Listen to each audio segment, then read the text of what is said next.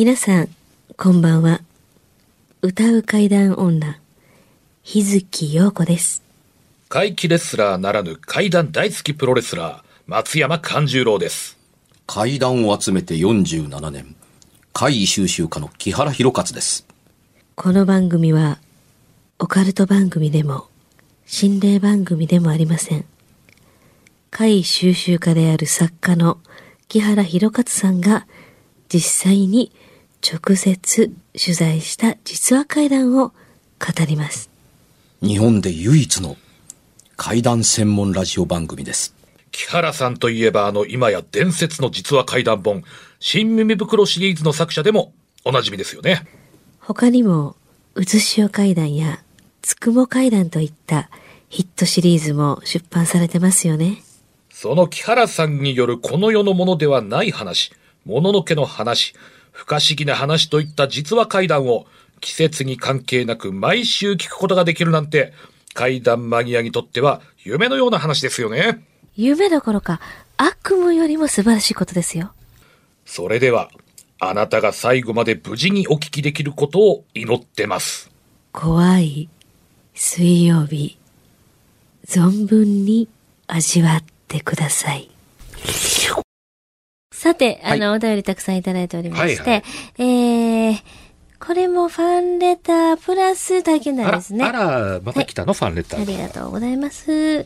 木原さん、松山さん、そして宇宙妖精の日月さん、宇宙妖精になってる。宇宙妖精やってもう、こんばんは。はい、こんばんは。ポッドキャストでいつも聞いてます。ありがとうございます。東京の国分寺市に住んでいる54歳の男性です。お国分寺市。怖がりなくせに階段好き。小学校の頃から夏休みになると、新倉洋さん、中え中岡俊也さんなどの階段番組を夢中で見たりいいテレビ3面記事の階段特集、目を開く生首掛け軸や、心霊写真などを興味津々で見ており、もちろん梅津和夫さん、角田二郎さんの漫画は読みまくりました。割とお年を召されてる方ですね。かっこ、そうですね、えっと、54歳。ね。の方。かっこ、その後、稲川さんにもハマりましたが、今回の件を聞いて興ざめしましたので、その部分は省かせていただきますと。かっこで書いております。京ザメはまだ早いです。はい。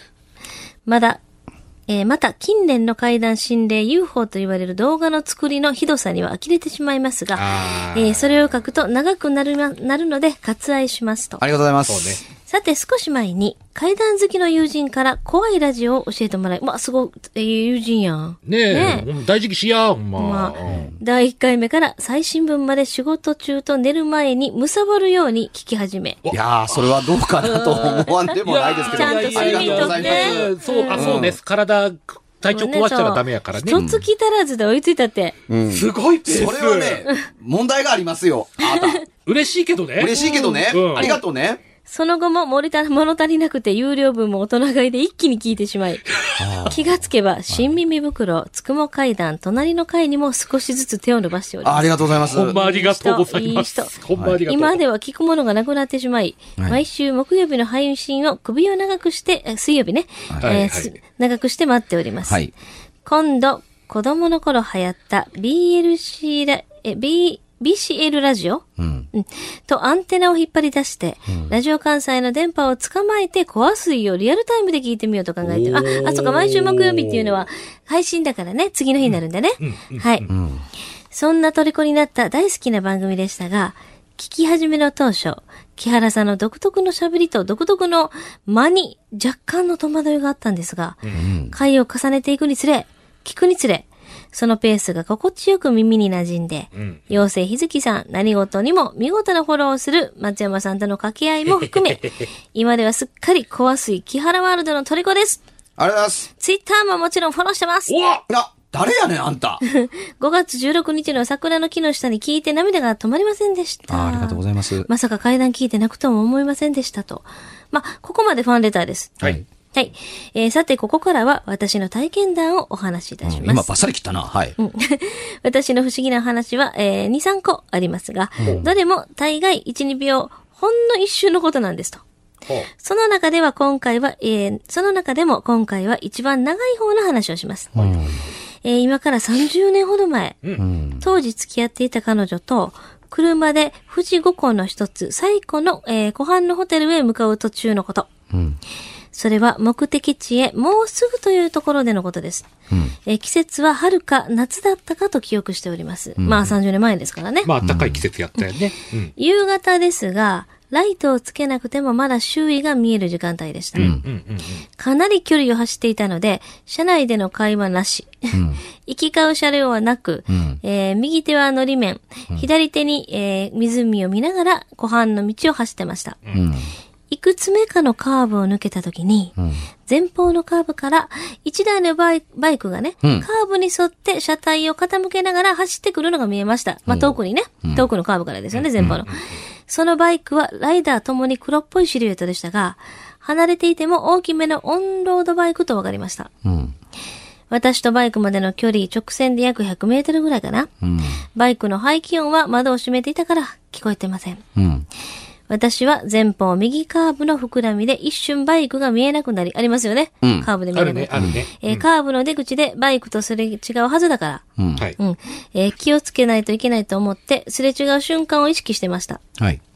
しかし、そのカーブを過ぎた時、すれ違うはずの場所にバイクがいませんでした。うん。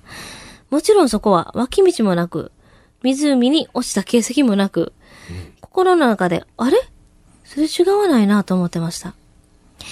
不思議だったので、今あったことをすぐに助手席の彼女に話そうと、ねえ、今の、と口を開いた瞬間、すぐに彼女の口から、バイクでしょ？おと。私はすれ違わなかったよね。どこに行ったのかな？おかしいなと答えました。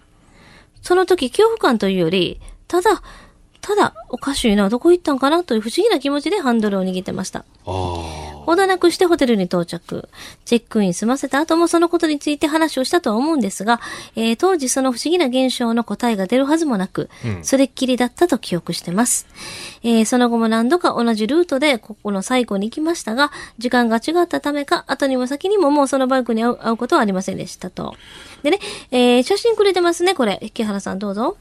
当時ね写真？うん、当時の記憶をもとに Google マップでね、その場所のスクリーンショットくれてます。ああ、なるほどね。うんがこのカーブで出会ったと。はい。実際数十秒の体験でした。はい。30年経った今も車体を傾けて走ってくるバイクのシーンをはっきりと覚えてるんですって。すごい詳細にね、覚えてらっしゃいますはいね。。今後とも末永く本物の階段を続けてくだあのさい。、階段陰ながら応援の、階段の書き方としては、あの、とても正しい書き方をしています。必要なものが、あの、ほぼ全部入っていました。うですあのね。、うん一番入れて欲しかった部分の欠けてたのがちょっと残念なところは、はい彼女がバイクでしょの後、うん。なんか言うてると思うんです。そうね。バイクでしょうん。っていうふうに、つまり、消えたよね、うんと言ったのが、バイクでしょ？ずっと向こうから来てたよね。うん。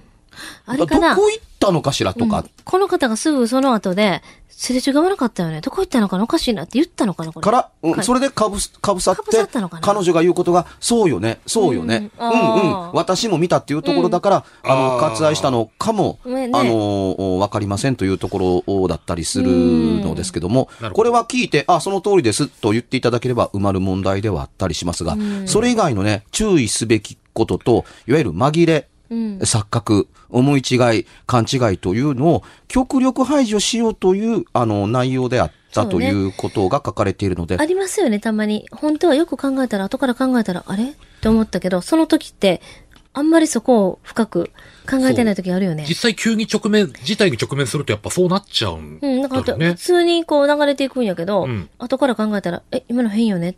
あれ？みたいなね。あるよね、うん。そういう感じやね、まあ言ったら。うん、こそうれ、ね。うん。うん。階段としてのタイミングとしても絶妙で、うん。あの、日が、あの、クレナズムではいるけれども、日没にはなっていないので、こちらも照明を焚いて、ライトを焚いていないので、はい。向こうからやってくるバイクも焚いてなくて当たり前だと思っているので、バイクのシルエットの認識しかありません。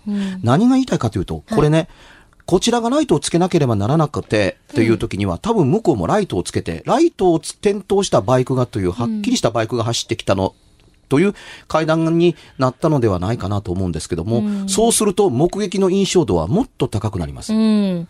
ただ夕方でライトをつけなくても、まだ周囲が見える時間そう、見えてるからどっちねつけてもおかしくないから、バイクのシルエットだけですけれども、ん。もうちょっと暗いと、うん。バイクなのに、峠道なのに、カーブがこんなに多いのに、ライトをつけないなんてという、あのー観察眼が加付され、うん。なおかつ、ライトをつけているならば、あんなに高々とついていたものが消えるわけがないというのも、さらに加算されたりするという階段に変異する可能性がある中での、あの、トワライトゾーンで出会った、あの、いい階段だったりしますね。あの、黒く見えた、あの、バイクと、いわゆる、あの、ライダースーツを着て、あの、ヘルメットを被っているものなのか、すべてが真っ黒系のものであったのか。あの、全部の形がね。あの、バイクの色が黒くて、服も黒くて、ヘルメットも黒いとも取れるというけれども、あの、実は全部黒い影のようなバイクの形をした、あの、ものであったのかもわからないというところが、微妙で、あの、いい感じを出してると思ういん。ありがとうございま。ますこれからもね、ぜひうん応援していただきたいですね。そうですね。本当にすごい不安の方ですね。ありがとうございます。本当。で、前回、あのー終わり際に、うんね、あ、あ、そうでした、そうでした。はい。そ仏壇の話。そうですよ仏壇ねはい。うん。あのーお母さんと、う。うん。あの、息子さんが、あのおおご飯を食べてる時に、うんあの物語は始まるんです。はい。はい。怪異体験そのものは。はい。はいが、しかし、その前にね、前置きで、この方が喋ったのが、うちの家不思議でね、子供の頃からずっと不思議な、あの、ことがありまして。うん。うんおううちに仏壇があるんですって。はいはいってに。でね、うちの客間と言えばいいんですかね。そこに、あのーまあ、タンスがあって、そのタンスの上は、あの、お人形さんとかが飾られるようなガラス、ガラスの引き戸があるんです。はいガラスの引き戸はいはいはいよくそこにあのね、えー日本人形を立てたりだとか、あのー毛糸で縫ったスカートの手作りの人形さんなんか立てたりだとか、土産物の、あの、こけしだとか立てられるようになってる。そういう、うまあ、昔のタンスですっていうふうに。ここにね、位牌があって、うん。えあの、この話をするためにだから最初に仏壇って言ったんですよ。仏壇の中に位牌がなくて、ここに仏壇があって、その位牌の横に、うちのお母ちゃんの写真が、あのー置いてあるんですと。で、今最初お話しした通り、あの、うちお母ちゃん生きてるんですって。うん。で、子供心に、この位牌がなんで仏壇に入ってなって、なんで、あの、家みたいに、うん亡くなった方みたいに、生きてる母ちゃんの写真がその横に置いてあるんやろう。えうん。はいで。で、そもそもこれ、誰の位牌って、子供だからその字が読めなくって、まあ、うん多分字が、字を読んでも戒名ですから、あの、誰のことを指してるのかがわからなかったとは思うんですが、しかし、母親の写真と位牌の取り合わせが不思議で不思議で、うん。まあ、聞いてもね、あの答えてくれるかどうかがわからない、あのものだから。ただ、あのそれを時々眺めて、なんでこんなんなんかなと思ったら、というのを母がみ、母親が見たら、あんた、それ勝手にさったらあかんで。みたいなことしか言われないんです。うん。えーと、こう思ってえいたある日のこと、あのーやっぱりね、あの、生きてるお母ちゃんの家と位牌があるのはおかしいやんっうんていうふうに思っね。たので、うんその、あの棚から、あのー位牌を持ち出して、あの、仏壇の中に位牌を置いたのかな？ともかく写真と位牌を分けたんですよ。一緒にあるのはおかしいっていうふうに。さて、ここで物語が、その母親と一緒に飯食うところに戻ります。ご飯食べてる時に、お母ちゃん、お母ちゃん、お母ちゃんおらへん。お母ちゃんどこ行ったんっていう声が家の中から、どっかから聞こえてくる。はい。うちの中にいる子供僕だけですから、うんうん母親も僕も、え？という一瞬の間があった後、きっと僕の方になんで、あんた、まさかとは思うけれども、あそこの棚から仏壇、まあ、い、あの、位牌と写真分けてないよねっていう。分けた。うん。カタッと食べるのをやめて立ち上がって、ぶざのたーと言って、で、位牌持って、うん東山にこうやって、置いた。で、その間中ね、お母ちゃん、お母ちゃんどこな？んお、お母ちゃんおらへん？みたいなような声がずっと聞こえてる中を、あの、お、お、お、お母さんがこう、ね、仏間に向かって行ってる間中、その間中ね、お母さんがこう移動すると、その、お母ちゃんがおらへんっていう声も移動していくんです、ずーっと。え、何これって。まるで抱っこして動いてるみたいに。うんで、ピタッと止まってお母ちゃん帰ってきて、あ、やれやれや。いやいやいやえ、今の何っていうに。あんた触んなって言うた、うんうん、ごめんごめんごめんごめんごめんごめんごめん、もうせへん。今の、今の何って言った。あんたの死んだお兄ちゃんやんって。え？僕の死んだお兄ちゃん？って。そうやん。で、あの、私がそばにおらへんかったら、恋しがって泣くからってね、いつもおられへんやんか、そんな仏壇のそばに行って。位牌をいつも私の横に置いておくわけにいかんしって言うんで、あの、仏壇から、あの、話して。だって、仏壇に私の写真置かれへん私生きてんねんさかい。うん。うん、だから、あの、位牌と、お位牌の横に、お母ちゃんいつもおるよって写真置いたら、ああ。やっと収まった。いろ、いろ、なんかいろいろ試行錯誤をして、やっと収まったんやん。うーん。っていうふうに、うん、いやだから、触ったらあかんでっていうふうに、ああ、よかった。お父ちゃんがおそばで帰ってけへんときにってあの人怖がりやから、もうこれ聞いたら、あの、大変なことになるって。もうさい、だから、あの、自分の物心のついてない頃に何があったのかというのが、おおむね想像できるわけで。そうですね。なんやこれって、じゃあ自分の子やんかって。腹を痛めた母親は、あのー腹が座ってるっていう掛け言葉ではないですけど、んあかわいそうに、あの、ふあの、寂しいって不憫やなと思えるけれども、うん、あのー男親にしてみたらそれどころやない。この声は、あいつかみたいなような、怖いやんかみたいな、どうしたらええねんって、慌てるばっかりで何の役にも立たへんっていうんで、で、お母さんが試行錯誤して、これでっていうに。まあ最初は多分自分の横に置いてたんですけど、旦那が気持ち悪がったんでしょう。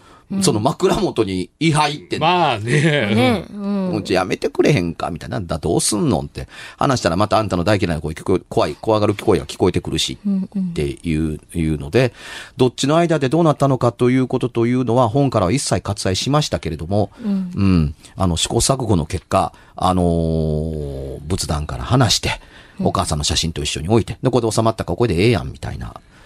それからね、あのーその方大きく、そずっとそのままなんですかってさ、そういうわけにはいきませんやんっていうに。それでね、あの、私も結構の年になったん。で、あの、まあ、一度、もう一度体験してるから怖くもないし、あの、兄貴のことやしと思って、うんあの、話して、あの、仏壇にもうええ、ええやろみたいなことを言うて、うんうん俺もこんな大きなったしっていう、うんつまり兄貴だったらもっと大きなってるわけだから、ううんもう大きなったしというので、あの、仏壇に置いて、うんあのーね、手合わせました。うん。うん。そしたら、まあ、どう言えばいいんでしょう。向こうもね、年とともに、あの、年齢のようなものでも重ねいわゆる大人にでもなるんですかねっていうに、前のように写真から引き離されたのに、お母ちゃんお母ちゃんとは言わなくなってました。うん。つまり、当たり、仏壇に当たり前のように位牌を置いて、うん当たり前の状態になりました。という、オチが仏壇というお話。仏壇の中に入りきるのにえらい時間がかかったというおそうです話。ね。その本来の状態になるまでにね。うん本当うんに。。あのー偉い時間を要した。うん。あの、気持ちがいろいろ分かったりする話なんですけれども、僕の話って伏せることで成功、あの、成立させてるところが多かったりするので、あのーたとえ話で聞いて、取材で聞いていたからとはいえ、まあ何で亡くなったんだとか、で、細かな試行錯誤というのも、まあ削除して、うん。あのー引き離したらこんなことが起こるっていう。うん。ここの、あの、階段の肝はね、はあお父ちゃんが帰ってきいいない時でよかった的なことを言われるっていうところにね、あの、大変なリアリティを感じました。お父さんいたらもっと大変やってるんだ。あの、この声よりも大変なんやろな、みたいな。で、ね、表現が難しいのでね、あのそのようには書きませんでしたけれども、あの、位牌だったか写真だったか移動してる間に、あの、声がね、母親について回るように動くというのが、あの、実に興味深かったですね。ただそういうことを書くと、ちょっとなかなか通用しない世の中になったなと思って、あの、抜いたところはあったりします。今の、あの、リスナー方も多いかもわからないですけども、定型文言化したザ幽霊が階段に出てくるものであってというので、はい実はし、あの、それほど定型化してなかったりする。見る人、聞く人、人の形によって現れ方と捉え方がどうやら違うようなうん。点が、もちろん重なる場合も多いんですけれども、はいあると思うので、あの、これは目に見えないだけの人がついて回る怪異なのか、人の声がついて回る怪異なのか、うんあの、なんともしがたいですけれども、観察者の中にそんな心など芽生えてるわけがない。あの、いち早くこの状態を元に戻さなければということの方が最優先課題ですから、うん、だから、あの、捉えられないまんま、埋められていないピースが残ったままの階段だったりするんですけれども、それはそれでいいかなと思ってたりします。わからないことはわからないままでいいけれども、あの、入れるとややこしくなるから入れるのもどうかなと思う階段もあったりしますが、あの、これはね、幽霊が出てこなくても、あのー階段足り得るといういい話ではないかなと僕は思って本に採用しました。なるほどね。8月向けかもしれませんね、こんな話。うん。ほんとやね。うん。女性もやっぱ強いね。女性というよりもね、母は別次元の生き物だと思います。ほんとそうですね。うん。うん。あのーいわゆる幼女から、よ幼い女の子から少女になり、少女から女になり、女から、あ、女というか女性になり、女性から母になりっていう形でね、あの、だんだんね、あの、呼び方が変わってくる、見、見見方が変わってくる、年齢が変わってくるというだけではなくて、強さも変わっているのではないかなと思います。うん。うん、昔怖かったものを怖くない人間になるという考え方だそうって、ですねそれに適用できると。思いますね。かもしれまうん、せんね。結構男の子ダメダメです。それはね、あの、なかなかね、返す言葉もなかったりするんですけどね。うん。うん。子供の時に慌てたものを大人になっても同じレベルで慌てたりするところが男の子には結構あると僕は思っています。おっしゃる通り。あ、はい。そうかな。女性の方が意外にこう。しっかりしてるっていうかねしっかりしてるかな。うん直面しても、うん。まあ、ちょっと落ち着いて対処するっていうかね。そうの方ね。がそうなの。まあ、意外に子供の時にこだわったおもちゃを大人になってもこだわって、あの、おもちゃおもちゃと言ってるのが男の子ってもんですからね。特撮がいつまでも好きとかね。ええ草。そうだね。うんえーというところだったりしますからね。夏、8月を迎えた第1回目が、まあ、このような話でしたけれども、さて、日月さん、この夏のご予定は？えー8月の4日、もうすぐですね。はい。えー阪急の坂瀬川駅にある、えーアピアという場所で、アピア祭り。ございます。これ2年前に私、あの、出演させていただいたんですけども、はい私の出演は、えー17時10分頃から30分ほどね、ステージをさせていただきます。まあ、ちょっとあの、アニソンなんかとか、おまあ、ちょっとジブリっぽい曲とか、あと、沖縄系の曲とか、ちょっと混ぜてお送りしたいなと今思っております。あと、8月の19日、エリカツノリというね、あのースーパーウクレレユニットがございまして、東京の方、名古屋の方とかの、あの、ユニットなんですが、はい。スーパーユニットなんですが、その方々が、えー、神戸の高架57というところで、こう、あの、えっ、と、周年記念のライブをされるんです。それの、えー、ゲストとして歌わせていただいたり、あと、まあ、いろいろあるんですけれども、ツイッターの方ご覧ください。えーはい、私の、えー、SNS をまたチェックしてみてください。えー、拙者の方はですね、えー8月12日に、えー、大衆プロレス松山座2018年8月公演、月に松山、花に風という、題して公演を行います。今回もいろんな団体からゲスト選手も出ますし、はいこれを逃すと次11月まで松山座の公演はちょっとございませんので、それは大変。うんぜひ見に行かなくちゃ。ぜひので、あの、夏休みですんで、あの、お子様もご家族揃って、見に来ていただけたらと思います。松山勘十郎も SNS 大体やっておりますんで、そうね。検索していろいろ情報を探ってみてください。はい、さて私は、8月18日、東京新宿ロフトプラスワンで新耳袋のオールナイトトークライブ、新123回目かな、で、えー翌8月25日、えー大阪ロフトプラスワンウエストで、えー新耳袋大阪編の、えー怪談トークライブをおやります。さらに、さらに。8月25日、えー東京はキネカ大森、えーそれから、あの、お名古屋は、えーシネマスコーレ、えー大阪はシアターセブンで、はい。夏のホラー秘宝祭り2018で、怪談新耳袋 G 面冒険編前後編劇場版で公開します。はいえーで、25日の大阪シアターセブン舞台挨拶に伺いますので、25日大阪の舞台で君と会いたい。そしてちょっと、えーお早い話ですけれども、はいはい9月の24日の月曜日、はい。姫路市立水族館、水族館ですよ。水族館水族館で、えー妖怪の講演会をやりますお。らちゃ面白い大好きな拙者の大好きな妖怪鬼で話していただけませんかというお題をいただきうんました。たっぷりお話しいたしましょうというので、はい9月の24日、13時から、あの、1時間半たっぷりとお話ししますので、えー定員は100人。あの、当日先着順という風になってるそうですので、興味深く聞いていただければと思いますので、どうぞよろしく。番組では1回216円でダウンロードできる別冊怪談ラジオを販売しております。ちょっと普通の地上波のラジオでは放送できない僕の体験を、あの、語っています。二度と本の形でまとめるつもりのない話が入っていますので、ぜひお聞きになってくださればと。どうやったら帰るの？詳しくは、ラジオ関西の怪談ラジオのホームページをご覧になって、ぜひともお買い求めいただければと思います。今夜はいかがでしたでしょうか？何もなければいいんですが。え？ちょっと、あなたの城、誰ですか？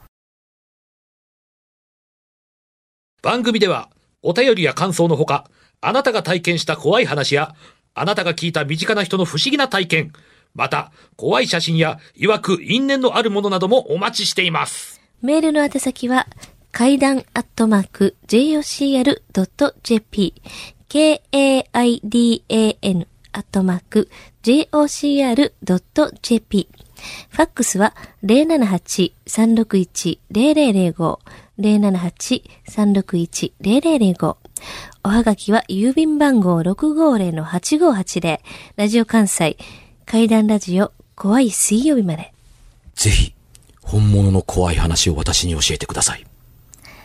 お相手は、歌う怪談女、日月陽子と、怪談大好きプロレスラー、松山勘十郎と、そして、階段を集めて47年。木原博一でした。それではまた来週、お耳にかかりましょう。この一週間、あなたが無事でありますように。